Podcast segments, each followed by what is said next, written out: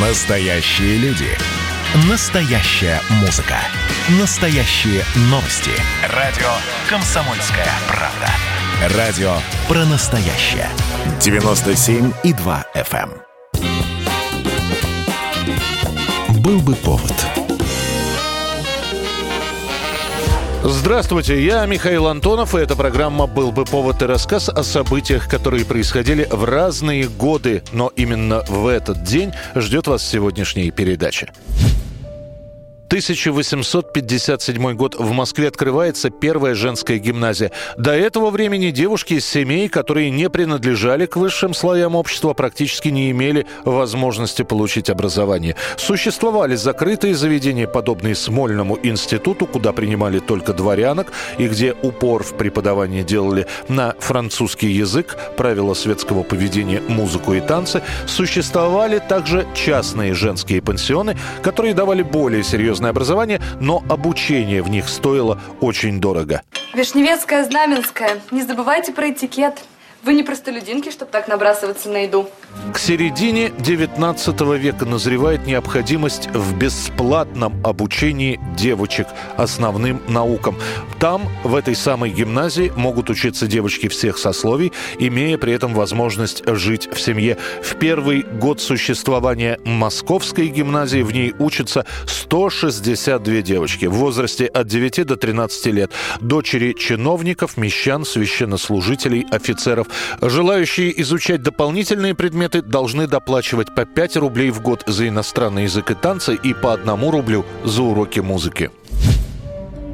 тринадцатого февраля тысяча девятьсот шестьдесят четвертого года Иосифа Бродского арестовывают по обвинению в тунеядстве. Это происходит спустя несколько месяцев после того, как в газете «Вечерний Ленинград» появляется статья «Окололитературный трутень». Авторы статьи обвиняют Бродского в введении паразитического образа жизни. Во второй раз публикуют подборки писем читателей, которые требуют наказать тунеядца Бродского. Я знаю, например, что там, скажем, я знаю, что я натворил в этой жизни, да, я знаю, кому я сделал, там, скажем, причинил зло, да. И вот начало судебного процесса. Бродского судят по указу Президиума Верховного Совета. Он звучит так: об усилении борьбы с лицами, уклоняющимися от общественно полезного труда и ведущими антиобщественный паразитический образ жизни. Причем обвиняют Бродского не в отсутствии работы, а в маленьких заработках.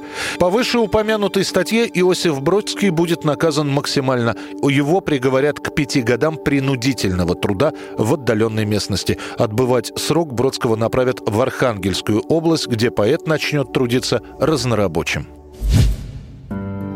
тринадцатого февраля тысяча девятьсот восемьдесят четвертого года генеральным секретарем ЦК КПСС единогласно выбран Константин Устинович Черненко. Он сменил на этом посту скончавшегося Юрия Андропова.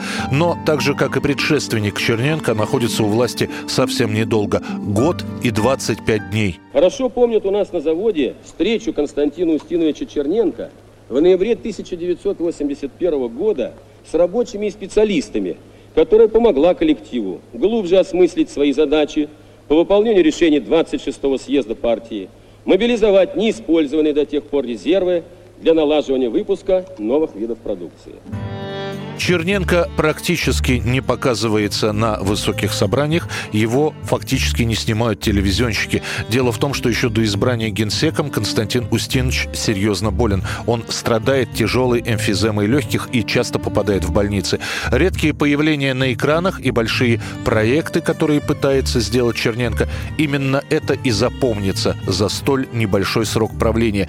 При Черненко начинается реформа среднего образования, школу развивается. Разделят на начальную, среднюю и среднюю общеобразовательную.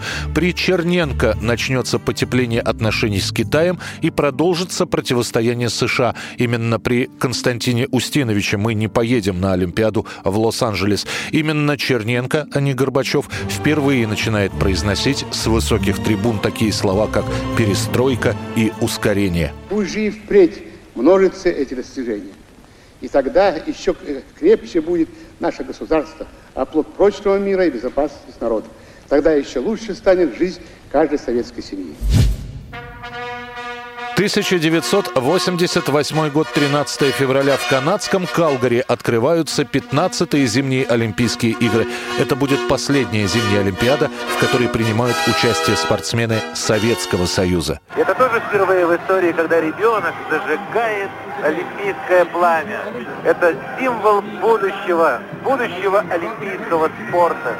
Победителем общемедального зачета становится сборная СССР. Она получит двадцать девять медалей, в том числе одиннадцать золотых, девять серебряных и девять бронзовых. Советские спортсмены завоюют медали в восьми видах спорта. В биатлоне, в бобслее у Советского Союза первый раз медали в этом виде спорта, в конькобежном спорте, лыжных гонках, лыжному двоеборью, в санном спорте, в фигурном катании и, конечно, золото за хоккей с шайбой. Игры в Калгари становятся самыми успешными в истории для советских лыжников. Завоеваны сразу пять золотых медалей.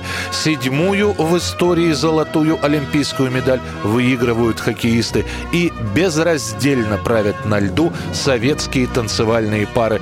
У всех на устах имена Екатерины Гордеевой и Сергея Гринькова, а также Натальи Бестемьяновой и Андрея Букина. Букина и Бестемьянову будут вызывать на бис три раза. На третий раз они станцуют «Цыган». Я думаю, что любого, вот даже самого спокойного человека вот раззадорит этот танец. Так и хочется удариться в пляс.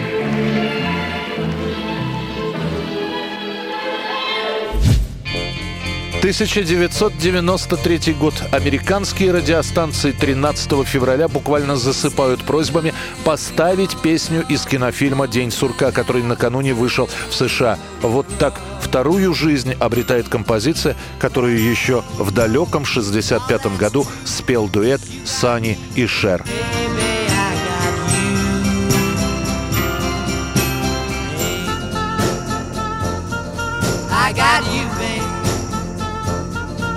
I got you, babe. They say our love won't pay the rent before it's earned. Our money's all been spent. I guess that's so we don't have a plot, but at least I'm sure of all the things we got, babe. I got you, babe. I got you, babe. I got flowers in the spring.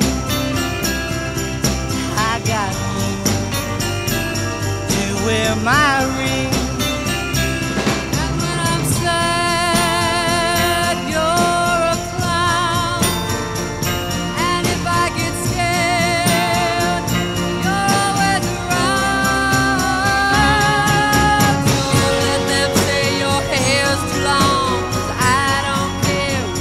I can't be wrong.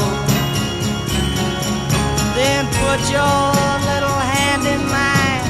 There ain't no hill or mountain we can't climb, babe.